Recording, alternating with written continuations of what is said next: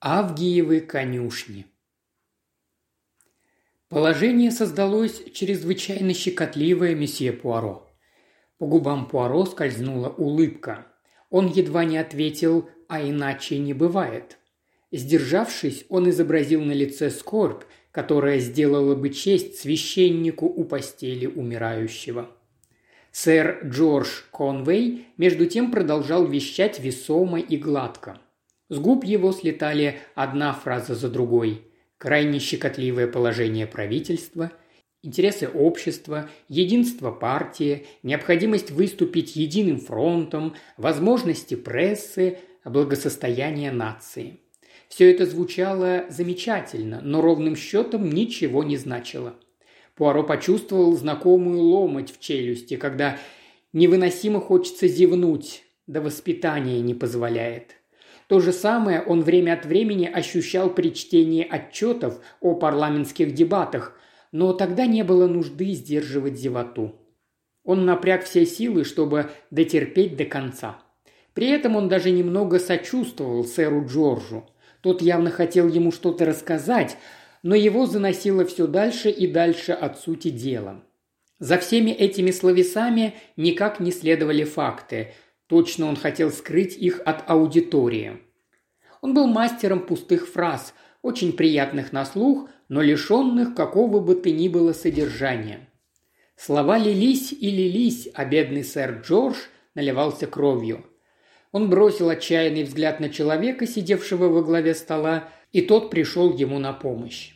«Ладно, Джордж», – сказал Эдвард Ферриер, – «я сам все объясню». Пуаро перевел взгляд с министра внутренних дел на премьер-министра. Он чувствовал острый интерес к Эдварду Ферриеру. Интерес, пробужденный случайной фразой 82-летнего старика. Профессор Фергус Маклауд разобравшись с химической проблемой, что помогло осудить убийцу, на момент снизошел до политики.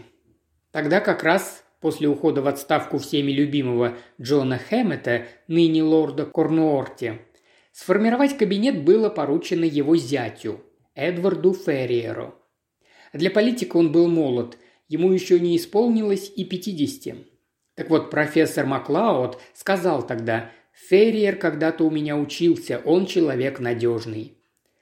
Вот и все, но для Иркюля Пуаро этого было достаточно. Если уж Маклауд считал кого-то надежным, то перед этой рекомендацией меркли все восторги избирателей и прессы.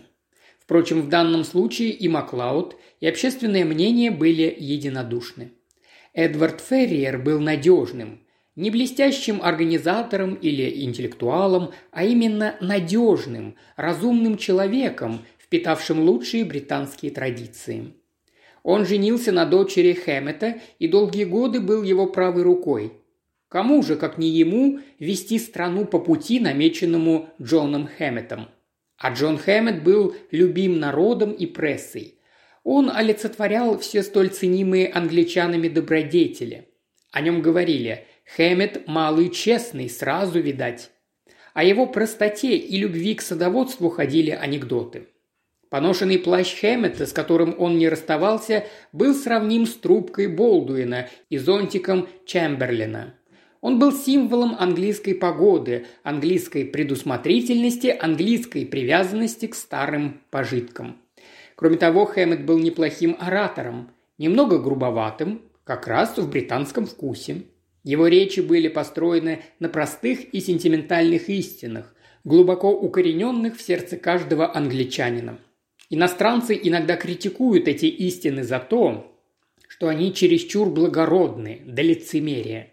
Но Джон Хэммет действительно был благороден. Ему было свойственно то ненавязчивое скромное благородство, которому учатся на спортивных площадках частных школ. Кроме того, он был видным мужчиной – Высоким, крепким, светловолосым, с ясными синими глазами. Поскольку мать Хэммета была датчанкой, а сам он много лет был первым лордом Адмиралтейства, ему дали прозвище «Викинг». Когда ему по состоянию здоровья пришлось оставить свой пост, все с трепетом ждали, кто придет ему на смену. Блестящий лорд Чарльз де Лафилд? Чересчур блестящ, Англии это ни к чему. Эвен Уитлер? Умен, но, пожалуй, несколько неразборчив в средствах. Джон Поттер грешит диктаторскими замашками, а тиранов нам тут совсем не надо, благодарим покорно. Одним словом, все вздохнули с облегчением, когда в должность вступил скромняга Эдвард Ферриер. Отличная кандидатура. Натаскан стариком, женат на его дочери, в общем, достойный продолжатель его дела. Пуаро с интересом приглядывался к нему. Стройный, темноволосый, премьер выглядел смертельно усталым. «Возможно, месье Пуаро», – произнес Ферриер своим приятным низким голосом, – «вам знаком еженедельник «Рентгеновский луч»?» «Мне приходилось его видеть», – чуть смущенно признался Пуаро. «В таком случае вы в общих чертах представляете, что там можно обнаружить полуклеветнические утверждения, смутные намеки на некие таинственные события. Что-то соответствует действительности, что-то не совсем, но все подается под острым соусом. Однако иногда, иногда дело обстоит хуже, помедлив, добавил он изменившимся голосом. Пуарок промолчал. «Вот уже две недели», – продолжал Ферриер, – «они публикуют намеки на грядущее разоблачение в высших политических кругах, связанное с коррупцией и злоупотреблением служебным положением. Обычный дешевый трюк, пожал плечами Пуаро, когда дело доходит до самих разоблачений, любители сенсаций бывают сильно разочарованы. Эти разоблачения их не интересуют, сухо заметил Ферриер. «Так вы представляете, что это будут за разоблачения?» – уточнил Пуаро. Достаточно хорошо представляем». Помолчав, Эдвард Ферриер тщательно и подробно ввел Пуаро в курс дела. Рассказанная им история весьма впечатляла. Беззастенчивые интриги, бесцеремонные подтасовки, разбазаривание партийных денег – вот в чем обвиняли бывшего премьера Джона Хэммета. Читателю собирались преподнести образ бесчестного негодяя, обманувшего доверие народа и использовавшего служебное положение для того, чтобы сколотить себе огромное состояние. Премьер умолк. Министр внутренних дел испустил тоскливый стон и неожиданно выпалил. Это чудовищно, просто чудовищно. Мерзавца Перри, издающего этот гнусный листок, расстрелять мало. Эти, так сказать, откровения должны появиться в рентгеновском луче? поинтересовался Пуаро. «Да». «И что вы собираетесь предпринять?» «Это нападки лично на Джона Хэммета», – протянул Ферриер. «Ему решать, подавать ли на газету в суд за клевету». «Так будет он подавать в суд?» «Нет». «Почему?» «Возможно, именно этого рентгеновский луч и добивается. Это же отличная реклама, причем бесплатная. Они будут твердить, что все публикации – просто беспристрастное обсуждение проблемы и что все, о чем написано в газете, чистая правда. Главное – привлечь внимание. Но если решение будет не в их пользу, им придется заплатить огромный штраф. В том-то и штука, что до штрафа дело, возможно, не дойдет. Почему? Полагаю, что чопорно начал сэр Джордж, но Эдвард Ферриер тут же его перебил – Потому что то, что они собираются опубликовать, правда. В ответ на столь непарламентскую откровенность сэр Джордж Конвей снова застонал. «Эдвард, дружище!» – воскликнул он. «Не собираетесь же вы признать?» По усталому лицу Эдварда Ферриера скользнуло подобие улыбки. «К сожалению, Джордж», – сказал он, – «бывают случаи, когда приходится говорить правду. Сейчас именно такой случай. «Все это, как вы понимаете, строго конфиденциально, месье Пуаро», – поспешил напомнить сэр Джордж. «Ни слова». «Месье Пуаро прекрасно все понимает», – прервал его Ферриер и медленно продолжал. «Но один момент я хотел бы подчеркнуть. На карту поставлено будущее Народной партии. Джон Хэммет, месье Пуаро, и был визитной карточкой Народной партии. Он воплощал те качества, за которые нас любили в народе – честность и порядочность. Не скажу, что мы все делали правильно. Дров мы на своем веку наломали немало, однако мы старались как могли защищать интересы людей и всегда были приверженцами честной политики. И вот, пожалуйста, символ нашей партии – честный малый – оказался отъявленным негодяем. У сэра Джорджа вырвался очередной стон. «Вы сами ничего не знали о его махинациях?» – прямо спросил его Пуаро. По усталому лицу опять скользнула улыбка.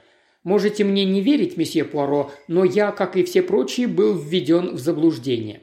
Все удивлялся, почему моя жена с такой прохладцей относится к своему отцу. Теперь-то я понял. Она просто знала, что он собой представляет. Когда правда начала выходить наружу, добавил он, помолчав, я был в ужасе и никак не мог поверить. Мы настояли на отставке моего тестя по состоянию здоровья и принялись разгребать всю эту грязь.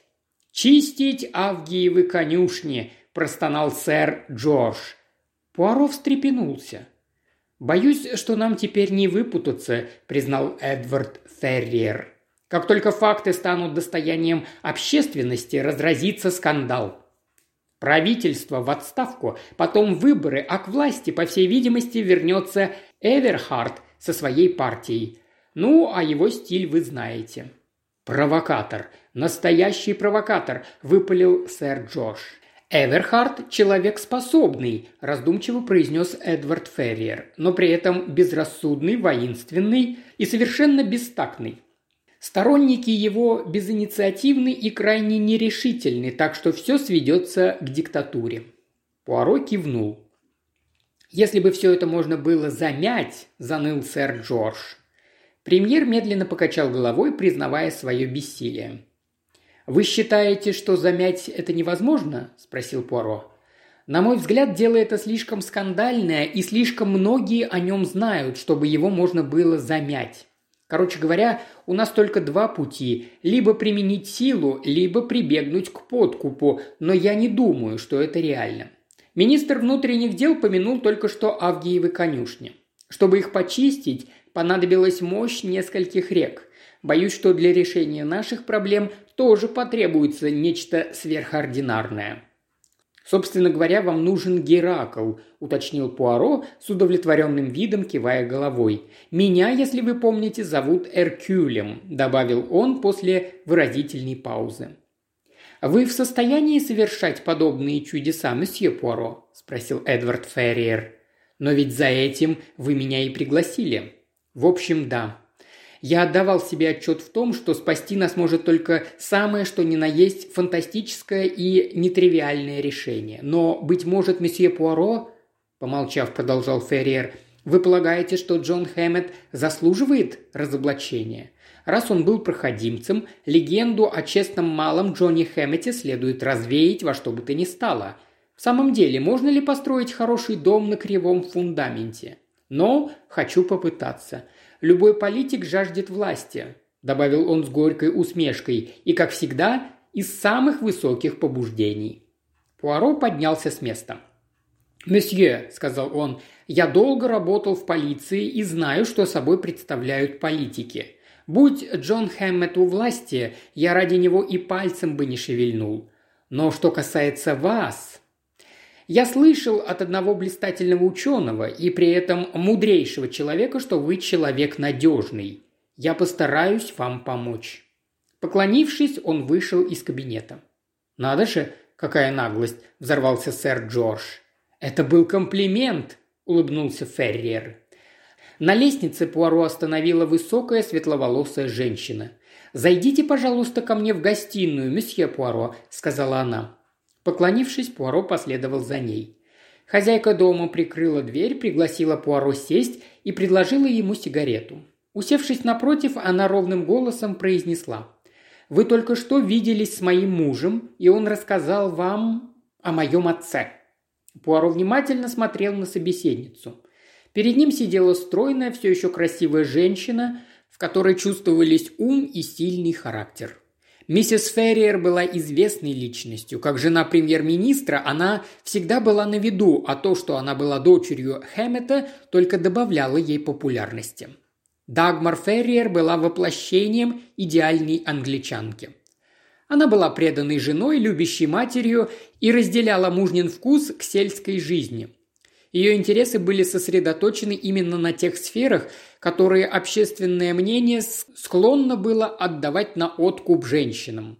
Одевалась она хорошо, но без малейшего намека на экстравагантность. Много времени и сил она уделяла благотворительности и всячески старалась облегчить жизнь женам безработных, предложив целый ряд специальных проектов. Страна обожала Дагмар Ферриер, и она справедливо считалась главным козырем народной партии. «Вы, мадам, должно быть очень встревожены», – сказал наконец Пуаро. «Еще бы! Не могу описать как. Уже много лет я со страхом ждала чего-то подобного». «Вы не знали, что творилось на самом деле?» – спросил Пуаро. «Нет, не имела ни малейшего представления. Я знала только, что мой отец не тот человек, каким его считают. Я с детства поняла, что он совсем другой. А теперь из-за женитьбы на мне, сказала она горько, Эдвард всего лишится. «Есть ли у вас враги, мадам?» – мягко спросил Пуаро. Она удивленно подняла на него глаза. «Враги? Не думаю». «А, по-моему, есть», – задумчиво произнес Пуаро. «Хватит ли у вас храбрости, мадам? Против вашего мужа, да и против вас, ведется настоящая война. Вы должны быть готовы к обороне». «Речь не об этом», – воскликнула миссис Ферриер. «Главное – это Эдвард». «Все взаимосвязано», – сказал Пуаро. «Не забывайте, мадам, вы как жена Цезаря». Краска отхлынула от ее щек. Наклонившись вперед, Дагмар Ферриер сказала, «Что, собственно, вы имеете в виду?» Перси Перри, издатель рентгеновского луча, маленький человечек с острыми чертами лица сидел за столом и курил. «Ох, и подложим же мы им свинью!» – промурлыкал он масляным голосом. «Я не я буду. Ох, что тут начнется!» «Вы не боитесь?» – с тревогой спросил его заместитель, тощий молодой человек в очках. «Чего? Демонстрации силы? Куда им? Кишка тонка. Впрочем, это им не поможет. Все документы раскиданы по разным местам. И здесь, и в Америке, и на материке». «Да, здорово они влипли», – не отступал заместитель. Но ведь что-то они должны попытаться предпринять. Пришлют кого-нибудь поговорить по-хорошему. Раздался звонок. Перри снял трубку. «Кто, говорите? Ладно, давайте его сюда». Положив трубку, он ухмыльнулся. «Они наняли этого бельгийского фата. Сейчас он будет здесь. Попробует выяснить, нельзя ли все уладить полюбовно». Вошел парадно одетый Эркюль Пуаро с белой камелией в петлице. «Рад вас видеть, месье Поро. На скачке в Аскот в королевскую ложу?» – съязвил Перри. «Нет, значит, я ошибся». «Польщен произведенным на вас впечатлением», – парировал Пуаро. «Всегда следует хорошо выглядеть, особенно». Тут он окинул взглядом острую мордочку и непрезентабельный костюм Перри, если не слишком щедро одарен природой. «Насчет чего вы хотели со мной поговорить?» – спросил разом поскучневший Перри. Пуаро одарил его сияющей улыбкой. «Насчет шантажа». «Какого еще шантажа?»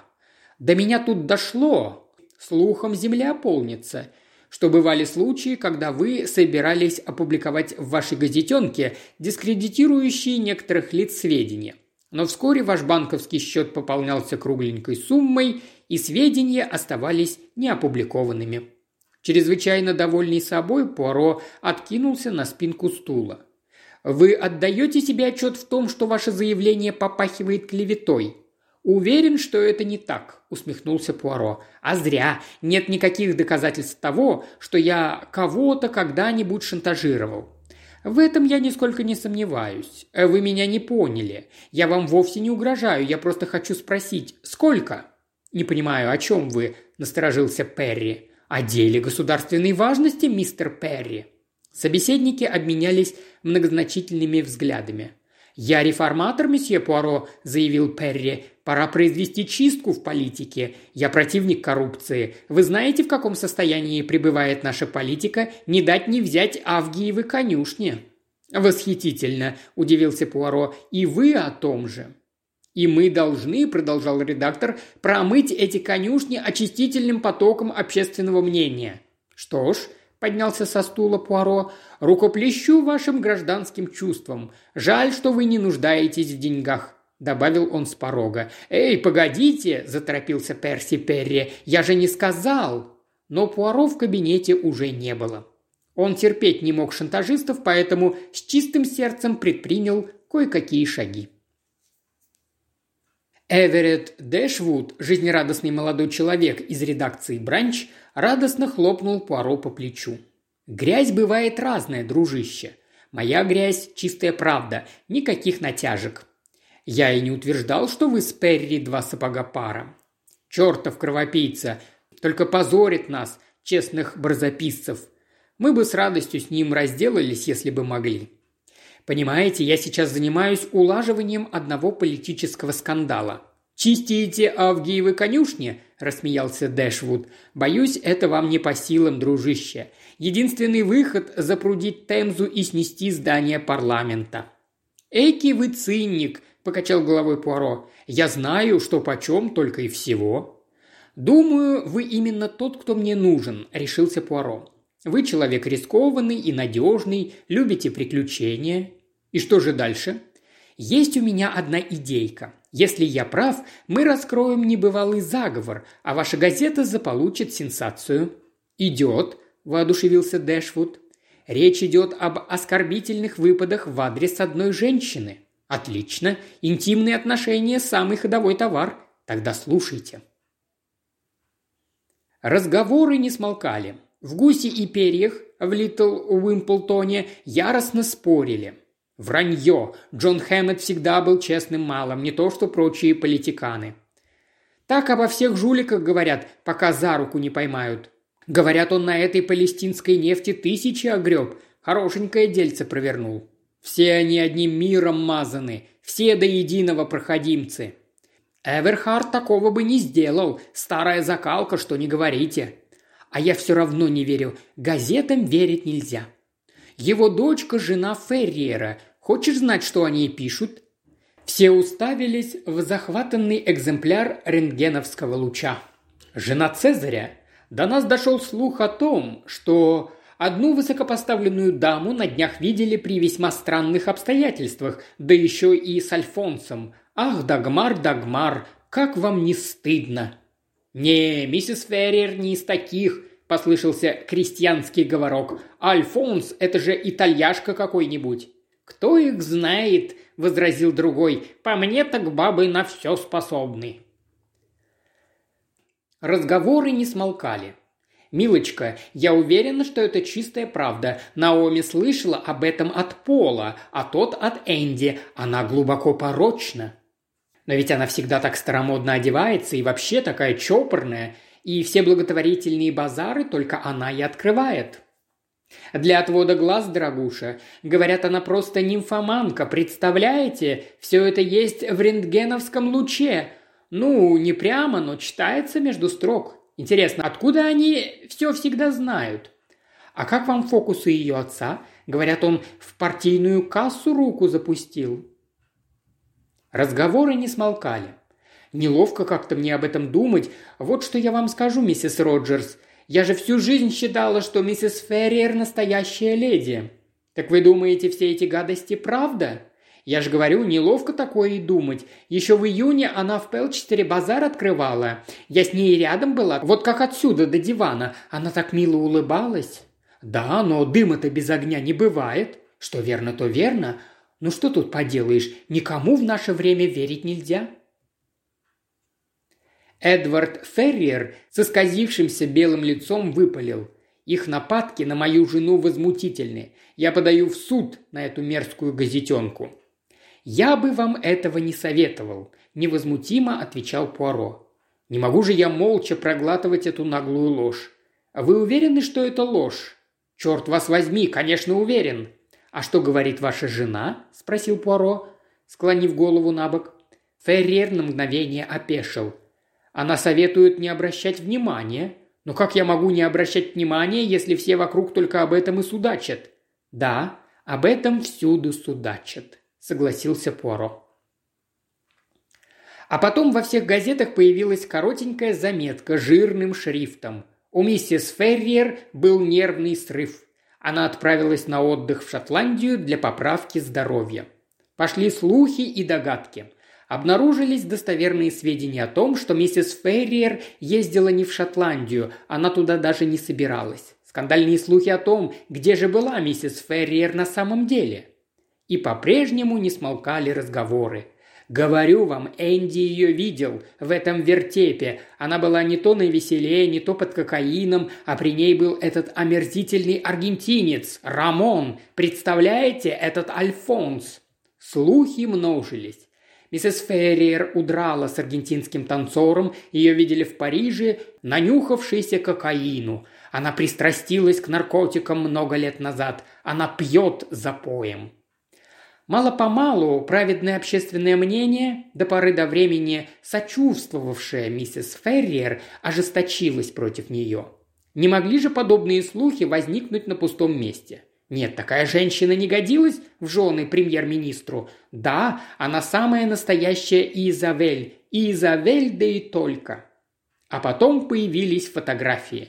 Снимки, сделанные в Париже. Миссис Ферриер в ночном клубе по-свойски обнимает за плечо смуглого, темноволосого молодого человека подозрительной наружности.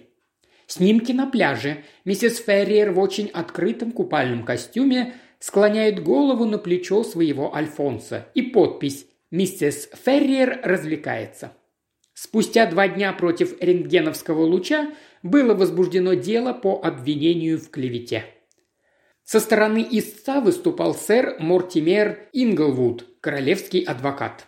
Он держался с достоинством и был исполнен праведного гнева. Миссис Ферриер стала жертвой постыдного заговора, сравнимого разве что с делом об ожерелье королевы, описанным Александром Дюма. Тогда целью заговора было опорочить королеву Марию Антуанетту в глазах народа. Теперь цель была сходной – скомпрометировать благородную и доброжелательную женщину, которая поистине, как жена Цезаря, у всех на виду. Сэр Мортимер буквально обрушился на фашистов и коммунистов, пытающихся всеми любыми средствами подорвать демократию, после чего перешел к допросу свидетелей. Первым был вызван епископ Нортумбрийский. Доктор Гендерсон, епископ Нортумбрийский, виднейший деятель англиканской церкви. Человек справедливый и неподкупный был прекрасным проповедником и внушал любовь и благоговение всем, кто его знал. При этом он умел понять каждого и отличался широтой взглядов, что среди церковников встречается не так часто. Епископ поднялся на свидетельское место и под присягой поклялся, что в упомянутое время миссис Ферриер гостила во дворце у него и его супруги. Она слишком переутомилась, у нее много сил отнимает благотворительная деятельность, ей был прописан полный покой. Визит держали в секрете, дабы избежать назойливости прессы. Следом за епископом был вызван известный врач. Он показал, что рекомендовал миссис Ферриер хорошенько отдохнуть и избегать стрессов. Затем дал показания доктор, пользовавший миссис Ферриер в епископском дворце. Следующие вызвали Тельму Андерсон. Когда она поднялась на свидетельское место, зал загудел. Все сразу отметили поразительное сходство между этой женщиной и миссис Ферриер. «Ваше имя Тельма Андерсон?» «Да». «Вы датская подданная?» «Да, я живу в Копенгагене». «И вы до недавнего времени работали там в кафе?» «Да, сэр». Расскажите нам, пожалуйста, что произошло 18 марта сего года?» К моему столику подходил один джентльмен, английский джентльмен. Он говорил, что работает в газете, в газете «Рентгеновский луч». Вы уверены, что он упомянул именно это название «Рентгеновский луч»? Да, уверена, потому что, понимаете, я сначала подумала, что это медицинская газета. Оказалось, нет. А он говорил мне, одна английская актриса хочет найти дублершу, и я очень подходила. А я в кино редко была и не узнала имя, но он говорил, она очень знаменитая, только плохо себя чувствует, и хотела, чтобы кто-то вместо нее бывал в общественных местах. А за это она платит очень много денег. И какую же сумму предложил вам этот джентльмен? 500 английских фунтов. Я не верила сначала, думала, там есть обман, а он платил половину вперед, и я сразу попросила расчет на работе. Постепенно выяснились все новые подробности. Тельму Андерсон отвезли в Париж, снабдили шикарной одеждой и приставили к ней эскорт.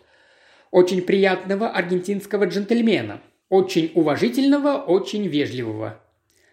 Ясно было, что она получила большое удовольствие от всего происходящего.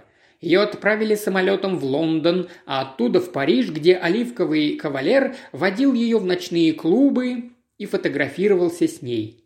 Да, призналась она, кое-какие заведения, где ей приходилось бывать, никак нельзя было назвать респектабельными, да и некоторые фотографии были не очень-то скромными. Но ее убедили, что так надо для рекламы, а сеньор Рамон всегда вел себя в высшей степени уважительно.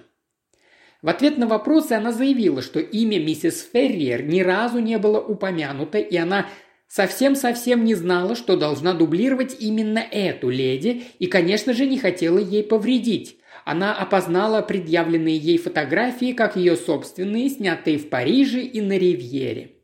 Весь облик Тельмы Андерсон дышал чистосердечностью и простодушием милой, хотя и недалекой женщины. Ее огорчение тем, что она оказалась замешана в такую историю, было неподдельным. Защита вела себя крайне неубедительно, яростно отрицая какие бы то ни было связи с этой особой. Опубликованные фотографии были якобы проверены, и на них точно не мисс Андерсон. Заключительная речь сэра Мортимера имела большой успех. Он представил дело как подлый политический заговор, затеянный ради дискредитации премьер-министра и его супруги, заслуживающих всяческого сочувствия. Неизбежный вердикт никого не оставил равнодушным. Моральный ущерб был оценен в астрономическую сумму. Выходивших из здания суда миссис Ферриер, ее мужа и отца встречали приветственные крики толпы. Эдвард Ферриер горячо стиснул руку Пуаро. «Не знаю, как благодарить вас, месье Пуаро. Наконец-то с рентгеновским лучом покончено. Да чего же гнусная газетенка, теперь им уже не подняться и по делам. Надо же было дойти до такой мерзости, как они посмели затронуть Дагмар, она же сама добродетель. Слава богу, вы вывели этих негодяев на чистую воду. Как вы догадались, что они использовали двойника?» «Мысль сама по себе не нова», — напомнил Пуаро. Такой прием был успешно применен в деле Жанны де Ламот, когда она изображала Марию Антуанетту. «Да, помню. Надо мне как-нибудь перечитать ожерелье королевы. Но как вам удалось найти женщину, которую они наняли? Я искал ее в Дании. Там и нашел. Но почему именно в Дании? Потому что бабушка миссис Фейрер была датчанкой и во внешности самой леди есть нечто скандинавское. Кроме того, были и другие соображения. Сходство и в самом деле потрясающее. Что за дьявольский замысел? Как этот крысеныш до такого додумался? А он и не додумался, улыбнулся Пуаро и постучал себе пальцем в грудь. До этого додумался я. Не понимаю, уставился на него Феррер. Что вы имеете в виду? Обратимся к событиям более давним, чем те, что описаны в ожерелье королевы. К чистке Авгиевых конюшен. Геракл использовал реку, сила и мощь воды – одна из величайших в природе, а теперь немного модернизируем этот подвиг. Что является величайшей силой в человеческой природе? Половой инстинкт, не правда ли? Именно секс идет на расхват, на нем проще всего сделать сенсацию – Скандал на сексуальной почве интересует публику куда больше, чем скучные политические интриги или злоупотребления. На этом и был построен мой замысел. Сначала я, подобно Гераклу, вынужден был испачкать руки в грязи, пока строил плотину, чтобы отвести реку в нужное русло. Мне помог мой друг-журналист. Он прочесал всю Данию, пока не нашел подходящую кандидатуру. В разговоре он мимоходом упомянул рентгеновский луч, в надежде, что будущее лже-дагмар запомнит название. Так оно и вышло. Что же мы в результате получили? Была собрана грязь, много грязи. Жена Цезаря, которая должна быть выше подозрений, оказалась запятнана. Это куда интереснее любого политического скандала. А потом последовала и ответная реакция – Добродетель торжествует, а волганная страдалица оправдана. Сентиментально-романтический поток захлестнул Авгиевы конюшни. Теперь пусть хоть все газеты трубят о растратах Хэммета, им никто не поверит. Это будет воспринято как очередная политическая игра, цель которой – свалить правительство. Эдвард Ферриер судорожно втянул в себя воздух. Еще немного, и Пуаро подвергли бы оскорблению действиям. «Моя жена! И вы осмелились?»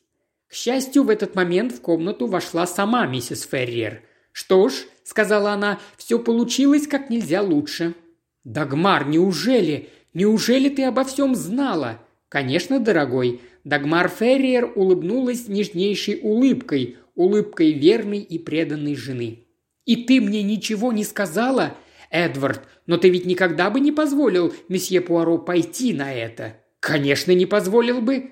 «Так мы и подумали. Мы «Я и месье Пуаро», – вновь чарующе улыбнулась миссис Ферриер. «Я прекрасно отдохнула у нашего епископа», – добавила она, – «и чувствую прилив сил. Меня просят поучаствовать в церемонии спуска на воду нового линкора в Ливерпуле. Думаю, народ это оценит».